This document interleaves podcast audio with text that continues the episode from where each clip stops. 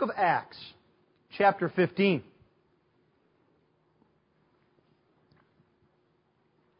Our text this morning is the first 21 verses of Acts 15.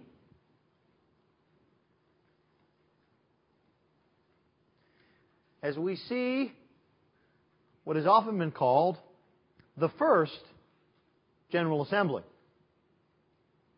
But let's give attention now to the reading of God's holy and inerrant Word. The Word of the Lord is indeed without error. It is infallible. It is sufficient for all our faith and life. And it is authoritative over each and every one of us. Acts chapter 15.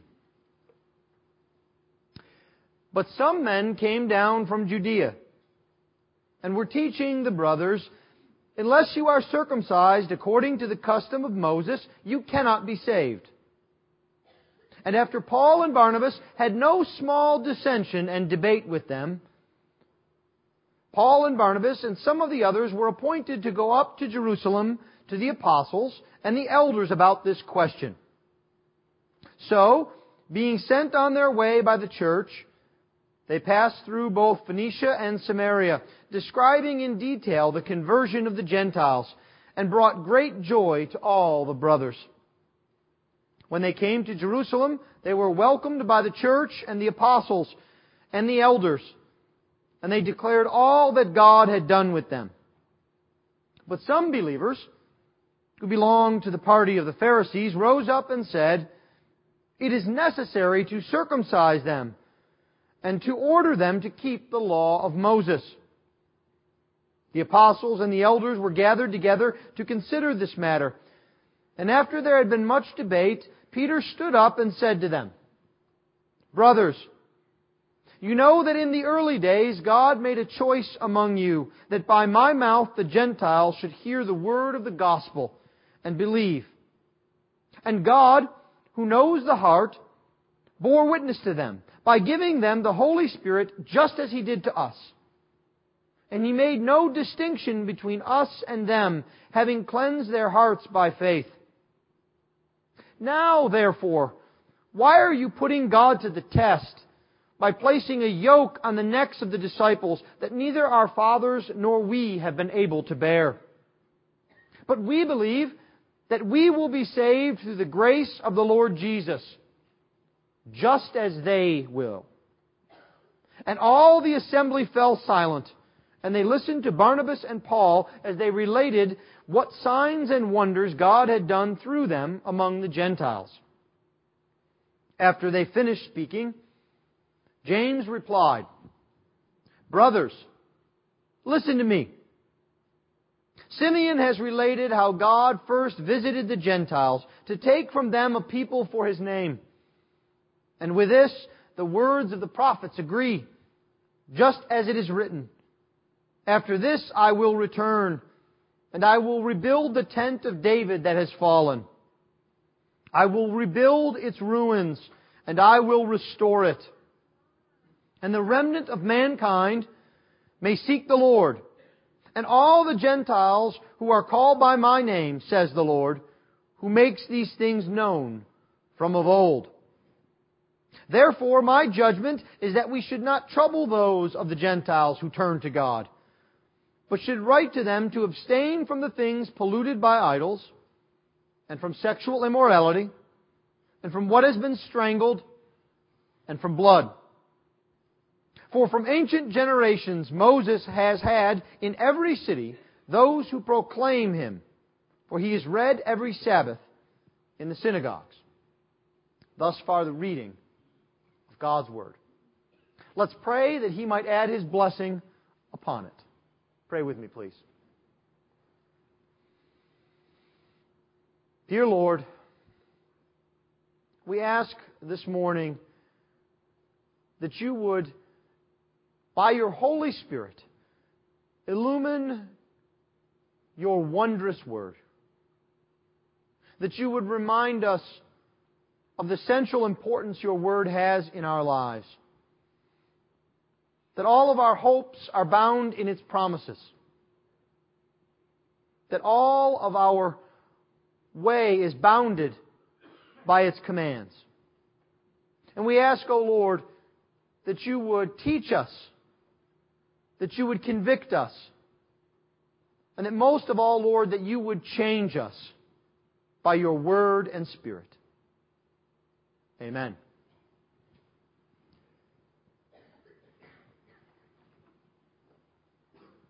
Have you ever wondered why the church is important? Have you ever thought of why it seems to be so insisted upon by pastor types like me that you need to be a part of a church, that you need to attend a church? Especially this time of year, very often church attendance spikes. There are many who don't see the importance of the church the rest of the year, but are bound up in it at this time of year. And I think often that is a result of the fact that we don't understand what the church brings to us, how the church relates to the Word of God, how the church helps our souls to be fed, helps us to grow to the Lord. And to be quite honest, a great deal of this difficulty is caused by the church not doing what God has tasked it to do. Perhaps there's even been a secondary question that has come into your minds. You wonder, why is there such a thing as a Presbyterian church? Maybe this question is so burning for you that you have been sitting in on Andrew McCallum's ecclesiology class. You want to know why we bother to have these people called elders and, and why we have church courts and, and why does our pastors go off for a week in the middle of the summer to some other city to talk about the things of the church? What does this have to do with my relationship with Jesus? Well, this morning I'm here to tell you that the fundamental thing in your life should be your relationship with the Lord Jesus Christ. But the second thing this text will tell to us today is that the church is God's appointed means to aid us in our relationship with Jesus Christ. And so we're going to look this morning at the church as it gathers in what I've called its first General Assembly. And they're going to be dealing with a very central issue. It is the issue, literally, of life and death, eternal. What does it mean to be saved? And so this morning, I would like us to see three things. The first is a problem threatening the church. In this day and in previous days, there are attacks that come upon the church, and we're going to see one here this morning. A problem threatening the church. And then we will see the church gathered together to provide a community answer. Because that's what the church is. It is the community of believers. It is the body of Christ. And they will gather together to give an answer. But finally, and most importantly, we will see that this all happens so that the gospel is preserved. So we'll see a problem that threatens the church. The church community come together to provide an answer. And we'll see the gospel preserved by the Lord through His church. Let's look then, beginning at verse 1 of chapter 15. Just to remind you where we are in our context, you remember chapter 14, Paul finished his first missionary journey. And you remember that that was a successful journey. It was not without hardship. They were driven out of cities. Paul was stoned. But in the main, it was a successful missionary journey. The good part of Central Asia Minor, what is now Turkey, had been reached for the gospel. Churches had been planted. And so, the missionary journey is ended. And you would think this is a time of unmitigated rejoicing. But Luke begins chapter 15 with a little word that reminds us that there are difficulties ahead. And that word is but. So in the midst of all of the good things that are going on, all of the blessing that is happening, there is a but. Some men came down from Judea and were teaching the brothers. Unless you are circumcised according to the custom of Moses, you cannot be saved. And so, we find out that some people are actually not happy with what has gone on in the missionary journey. They've come down and they feel that they need to correct Paul and Barnabas. They need to set the record straight, tell people what to do. And so they come down from Judea to do this. And they do it in an interesting way. Luke says they came down and were teaching this doctrine. They come down and they assume authority in the church. Have you ever had that happen to you? Perhaps it wasn't in a Bible context, perhaps it was in a context of how you raise your children. And you were having a discussion with one of your children, and someone walks up, perhaps even a stranger in a store, and begins to instruct you on how you are to raise your children. And you think to yourself, who made you the boss of me? Perhaps it's happened at work. Perhaps a colleague who's not in your department or someone who's even under you comes up to you and tells you how you are supposed to do your job. Or perhaps this happens. Perhaps you are working, some of you ladies, in the kitchen trying to get things together for the holidays, and your husband comes in and thinks he's going to tell you how you should prepare the meal. And you think to yourself, I thought I was the one working here. Do, do you want to help? If not, take your advice into the next room. Right? This is not a pleasant thing. So you can imagine Paul and Barnabas, after just having planted many churches, seen the gospel go forward, everyone is rejoicing, they come back into town, and people are saying, no, no, you really shouldn't listen to this Paul and Barnabas. Okay, they got some things right, but we'll set you straight. Paul might say to Barnabas, who are these guys? Did you invite them? No, I didn't invite them. Did you invite them? I don't know. Did Peter send them down? Maybe they have a letter from Peter. Maybe they've got a letter from John saying that they're here to help. Do you, do you have a letter? No, you don't. Well, why, why are you here? Oh, you just heard that things weren't going well and you'd come down and help straighten us out. Thanks for the help. You know, we did just plan about a half dozen churches. We have seen God work in miraculous ways. Why do you think we need your help? Paul and Barnabas might say. Now, you can't really lose this context because this is the theological problem. It is brought about because, quite frankly, some busybodies come down and think they know better than the authoritative leaders of this church. Remember, Paul and Barnabas were commissioned as missionaries. Remember, in Antioch, they have their own elders. They know what they're doing. And these self-appointed leaders come in and begin to teach differently than Paul and Barnabas teach. And the word here for teaching implies that they are doing it over and over again over a long period of time. It's not a one-off thing. You can imagine Paul and Barnabas saying, well, you know, we'll, we'll straighten this out later. At least we got through today. And they wake up the next day and they're teaching again. And maybe they try and give them a hint to hit the road. And they're like guests that won't leave around the holidays. And the next day they're teaching again. And you can almost imagine that Paul and Barnabas are getting very angry not just because their authority is being questioned, but because the gospel is being questioned. These people are coming in and saying what you must do to be saved. And you see, that's why this text appears here in the very center of the book of Acts. It is the crucial issue of not only the book of Acts, but of all of the New Testament. What do I need to do to be saved? How can I be right with God? How do I know Jesus Christ? And Paul and Barnabas know that this is a crucial issue because they not only hint, they not only nudge, they begin to have, I love the way Luke puts this, no small discussion, no small dissension and debate. Now, the word here for dissension is actually not really a very polite word.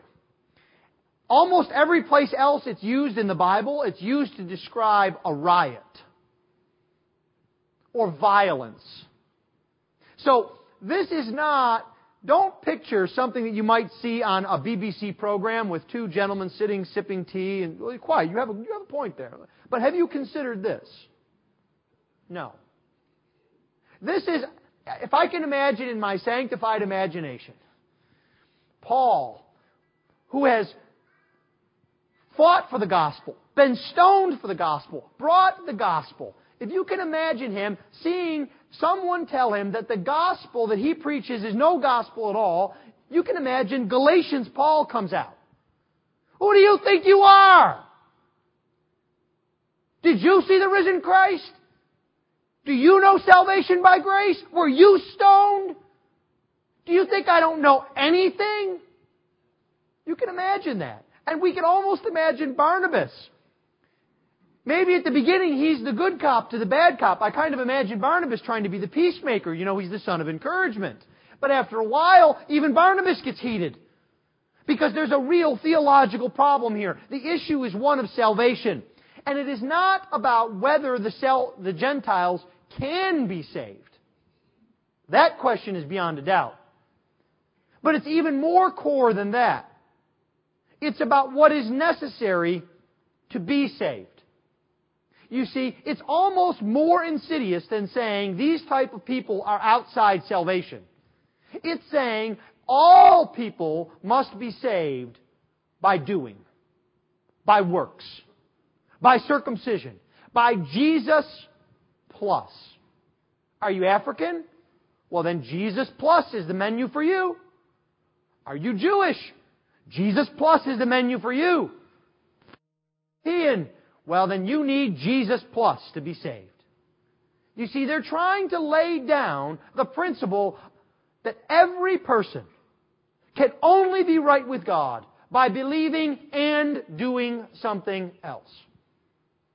And you can see why Paul would be upset. Now, I want you to know something else here.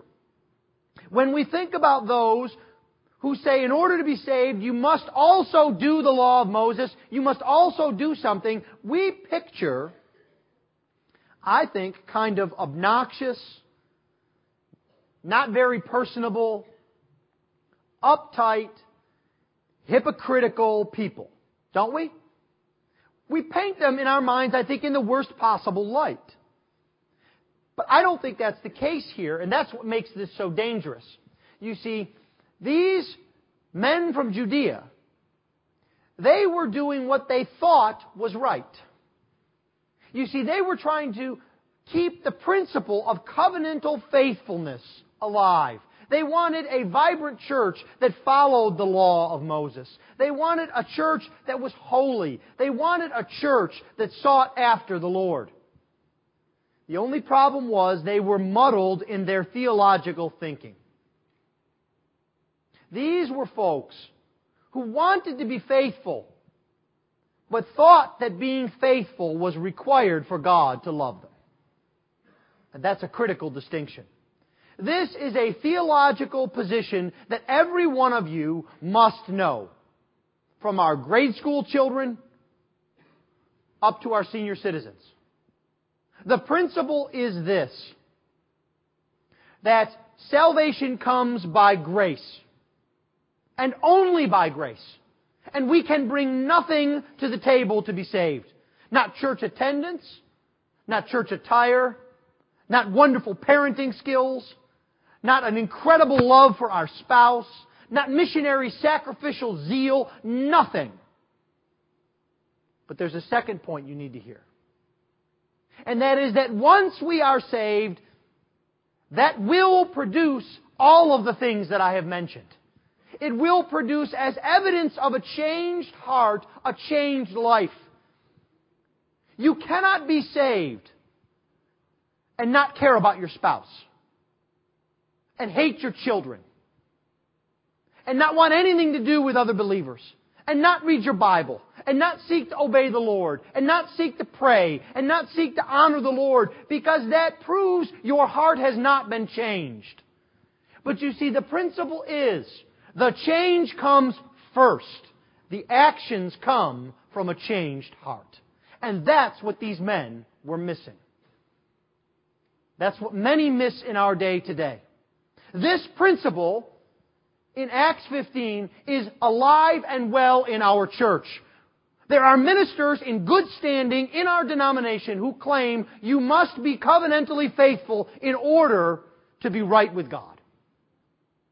And praise be to God that our, our General Assembly, not the first, but I think the 37th, said that's wrong.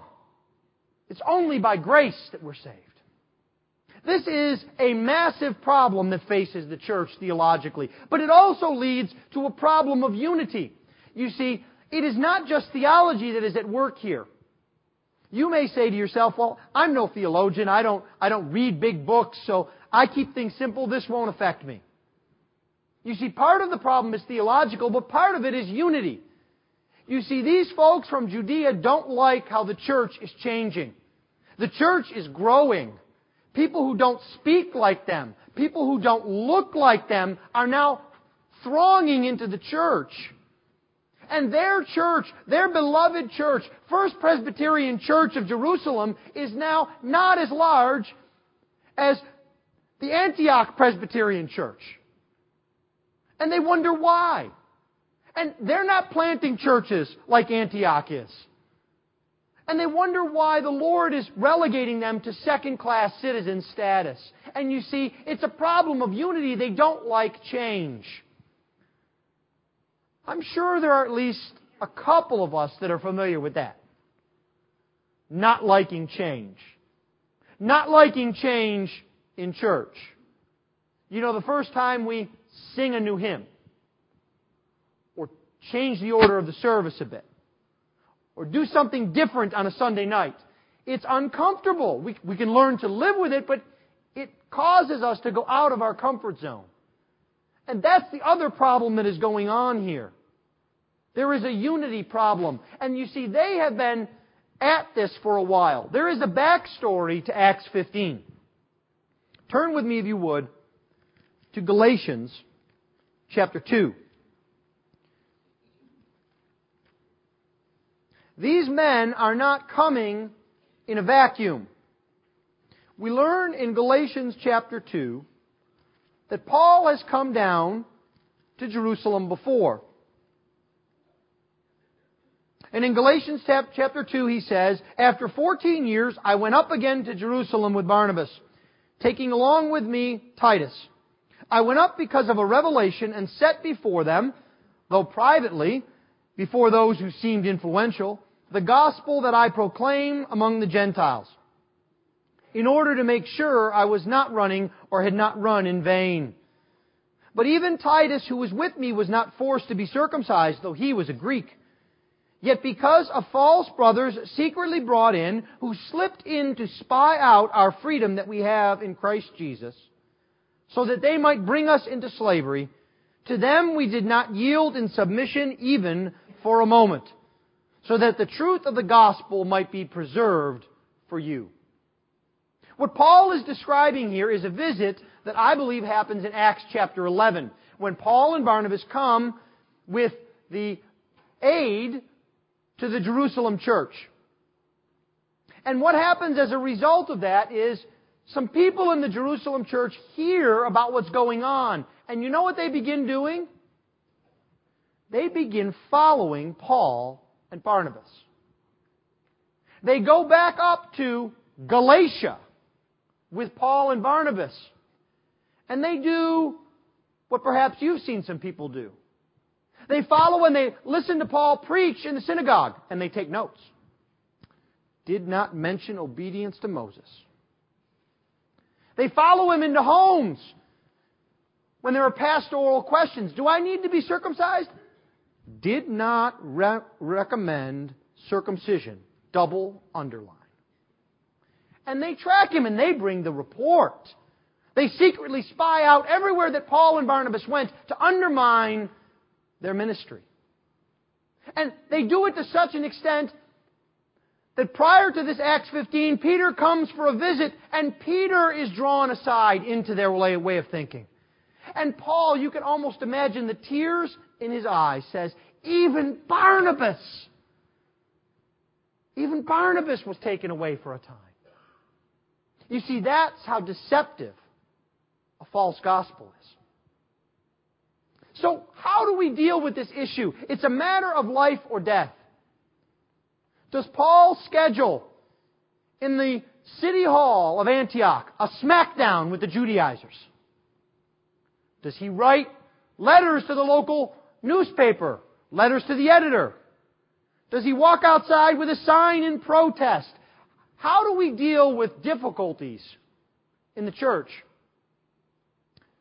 We deal with them the way Paul and Barnabas did, the way the church in Jerusalem did, in community. You see, the answer here comes from the community. First, we see the church at Antioch, is upset as they are by everything that is going on, the first thing that they do is they seek help. They don't strike out on their own. They don't say, as we might be tempted to, well, you know, the Antioch church is just much more intelligent than the Jerusalem church. We've just done a better job of studying our Bibles. We're more in tune with the Spirit. Oh, we pray more than they do. They don't try and pit themselves against the church at Jerusalem. What they want to do is gather together and say, we are one church, we've got a problem to solve. Help us. And so what they do is they appoint Paul and Barnabas and some others, and they send a delegation down to Jerusalem to get the matter settled. Now, I want you to understand this. It is not because Paul and Barnabas are weak. It is not because Paul and Barnabas are losing the argument in Antioch. It's because they want the whole church to come together, to be unified, and to be of one mind. The reason why when we make decisions here at Christ Church, we call a congregational meeting of everyone together. It's the reason why as the elders lead the church, we all come together and discuss and make a decision and go out united together. It's because we're more than just a bunch of people believing the same thing. The Church of Jesus Christ is a community. We are in this together. And so they gather together. The church at Antioch wants resolution of this issue. So they send this delegation down to the church at Jerusalem. And praise be to the Lord, the church at Jerusalem is of the same mind. You'll notice what they do. They say, let's all gather together and discuss this. They come together. As this party from Antioch comes down, the apostles and the elders, we see here in verse 6, were gathered together to consider this matter. Now, the word here for consider is actually an idiom that works out very well in English. They actually gathered together to look into it. Literally, to see, to look into it. They want to find out what's going wrong. They want to come to a solution. And we see here also that the church is already governed by elders. It's not just the apostles that are going to make this decision. It's the apostles plus the elders. So they gather together to look into this matter because they are not willing to let the controversy fester. Now, let me stop for just a moment for a point of application. You don't need to be a Presbyterian for this principle to work. You don't even need to be a church. This is a good family principle. You don't let controversy fester in your family. You don't let siblings stay at war with one another. You don't let your marriage stay in a state of violence. You come together and you reason and you think and you pray and you go forward united, whether you are a family or a church or a company. The biblical principle is we come together because we are a community. And they do it in a very Presbyterian way. It has been said that the proof text, or perhaps the favorite text of Presbyterians, is not By grace you have been saved, as important as that is. It's let all things be done decently and in order. And we see that happening here. This is a central issue. It is a heated issue. And look how they resolve it. They allow much debate. Not some, not a little, but much debate. And I want you to see something else here. Who are the leaders of the church? Who are they but Peter and Paul and James, the pillars, right? When do they speak? After the much debate. You see, because sometimes it is wise to listen as well as to speak. And this is true also in a church. Your elders should be men of listening ears, hearing what you have to say. Now, that does not mean doing everything you tell them to do. But it means hearing what you have to say. Parents, you need to hear what your children are saying. That doesn't mean you need to do everything they ask. No, we will not have candy for supper. No, you cannot go out and play frisbee in the middle of the night. I'm glad you shared that with me. Let me explain to you why that's not appropriate. But you see, listening is one of the things we should do. And that's what they do here at the church. There is much debate because it's important. But notice what they also do. They don't say, well, they've discussed it amongst themselves, they'll figure it out, and walk away from the problem. No, the other side of leading, beyond listening, is actually leading. You see, they don't leave men and women to their own devices. They are pillars for a reason. They are leaders for a reason, called by God, and they lead. And they get up and they speak. They are gracious when they speak, but they get up and speak. Because this is a matter of life and death.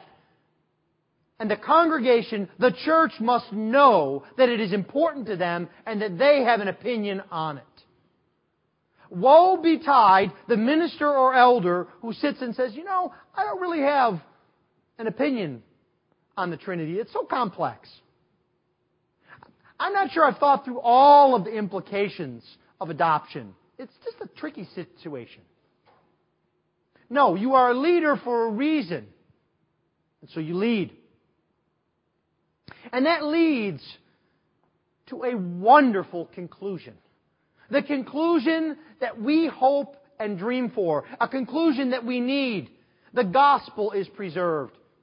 Because unless the gospel is preserved, at this point, you may as well pack up your bags and head for home. Everything is done. The show is over. It may not seem like it. But this is the spot that the church came closest to going out of existence. Not persecution by Nero. Not the dark ages of the Middle Ages. Here is where the church almost failed. But praise be to God that nothing will stand against the church that even the gates of hell cannot prevail against the church, and the gospel is preserved. And it's preserved in two ways. God's truth is established and God's people are established. What do we mean by God's truth being established? This is first and foremost a theological issue that must be answered. Can you imagine the jailer in Philippi saying to Paul, What must I do to be saved? and him saying, I'll have to get back to you on that. We haven't come to a firm opinion about that. There are some folks that think you need to do this to be saved, and, and other people think you need to do this, and I'm of an opinion. Could you imagine? What must I do to be saved? The most fundamental question in all of the universe. And here the church takes its stand. Because there's a lot at stake. What's at stake is the ministry of Paul and Barnabas. Because if the church agrees with the Judaizers, then everything that Paul and Barnabas have done is worthless. It's actually worse than worthless. Because they've brought a false gospel to Asia. They have planted bad churches with bad doctrine, leading people to hell because they don't know that they need to be circumcised. They don't know they need to do the law of Moses. And all of those people in all of those churches are now going to hell. Lots at stake. The state of the church and its mission. How will the church go forward? What will the second missionary journey look like? What about all of those lost people? People in Italy and in Spain and in Persia. What will we do? What gospel will we bring them? So it's not only all of the past that's at stake, all of the future is at stake. All of it is at stake at this one meeting. Talk about pressure. But the reason why there's pressure is the most important thing at stake is, is faith enough? Is it enough for me to believe on Jesus and be saved? And you know, if you think about it, that's a difficult question. Because in our hearts, we want to do more. We want to bring something to the table. We want to show God how much we love Him. We want His response to be for something that we have done. Surely faith can't be enough. Just believing, anyone can do that. Murderers can do that. Like Paul. Anyone can do that. There's got to be something else to add. You can also imagine the calls for compromise. Now, Paul, do you really need to insist strongly on this faith alone business? Can't we strongly encourage people to keep the law of Moses? Surely we could sit down and knock out some language that will allow us to agree. Right? But you see, compromise can be a good thing in the church. Disharmony is bad in the church. We don't like disharmony. But the church can live with disharmony, can't it? Many of you have lived through that. But the church cannot live without the gospel. So if I have a choice between harmony and the gospel, I pick the gospel. And that's what the church does here. They don't need a last minute compromise. Can you imagine Paul and Peter and James and the elders treating justification like the tax code? Well, you know, if you add in some provisions for me, I will vote for you for this justification by faith. Let's just not use the word alone. And I want, my widows need some extra cash. So let's find a compromise here. This is how politics works, right? And too often this is how church politics works. But the gospel is at stake here. And so the church stands. There's much debate, and then Peter stands up in his last moment in Acts, and what is probably his greatest moment in all of the Bible. This beats walking on water. This beats Pentecost, in my opinion. Because Peter stands up and he has every human right to stand up and stick it to Paul.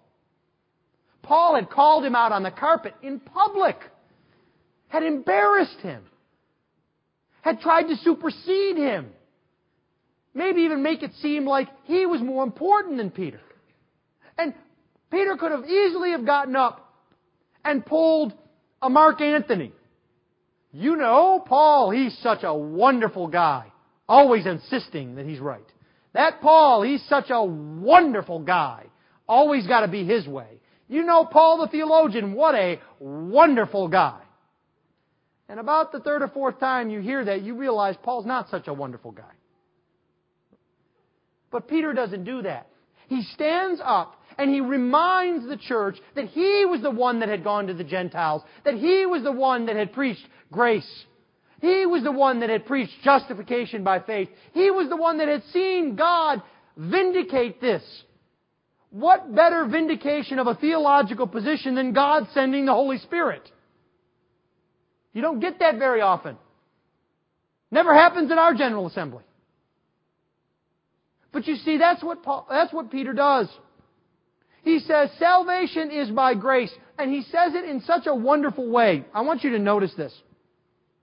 He says in verse 11, But we believed that we will be saved through the grace of the Lord Jesus, just as they will. Who's the standard of comparison there? It's the Gentiles. Peter should have perhaps, according to some, said, but we believe that they will be saved just as we are.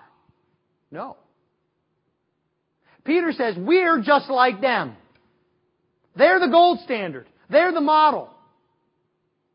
Think about the grace in Peter's voice there. Because you see, the temptation is for us to always want to make people like us in order for the gospel to go forward. Do you want to be a Christian? Let me explain to you what it's like to be an American. Do you want to be a Christian? Let me explain to you what it's like to be reformed. Do you want to be a Christian? Let me explain to you what it's like to have a real heart for missions. You see, we don't need people to be like us. We need people to be like Jesus. And that's what Peter is saying. And so Peter stands up and he gives this speech. And then Paul and Barnabas get up and they offer something interesting. No arguments at all. All they do is stand up and tell what glorious things God has done. And then you can almost imagine the tension in the room. Luke sets it for us. He says, everyone fell silent. Which way is this going to go? You can imagine the Judaizers thought when Peter stood up that they were, we're going to win now, and then they're deflated.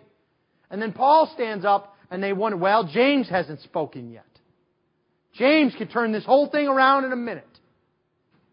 And James says, brothers, listen to me. And James seals the preservation of the gospel. And I want you to notice how he does it. James says, You know, the Bible says, and he begins to quote Amos. He, he actually says, All of the prophets say, but let me give you one example. James takes us to the scriptures. And then at that point, there's no place else to go. You see, God has vindicated that it is by grace in the works of ministry of Paul and Peter. Peter has claimed that he has always preached grace. Paul has described all of the things that have happened on the missionary journey, and now James says the Bible says so too. Truth is upheld. And in upholding truth, James does not do it in a vacuum. He establishes God's people because he says the Gentiles are to be brought in. He says this is what everything was about, that God would make a people for his name. And that word for people was synonymous with Jews. Except for James says, a people of Gentiles too. He says we must all be one people. Not Jewish Christians, not Gentile Christians, not Greek Christians and Turkish Christians. We must all be one people. And then he also shows some good politicking. He says, you know, Simeon reported and that may have seemed odd to you. Who's Simeon? Oh, that's Peter. Oh, Peter's name is Simon. Yes, but Peter's Jewish name is Simeon. That's the Aramaic form. You see, James wants to remind these Jewish Christians that they are a part of this community too. And he says, so we can live in peace together, let me lay down some basic ground rules of life. They don't deal with salvation, but they'll help us to live together in harmony. That's what the end of this text is about. We'll look more at it when the letter goes out next week.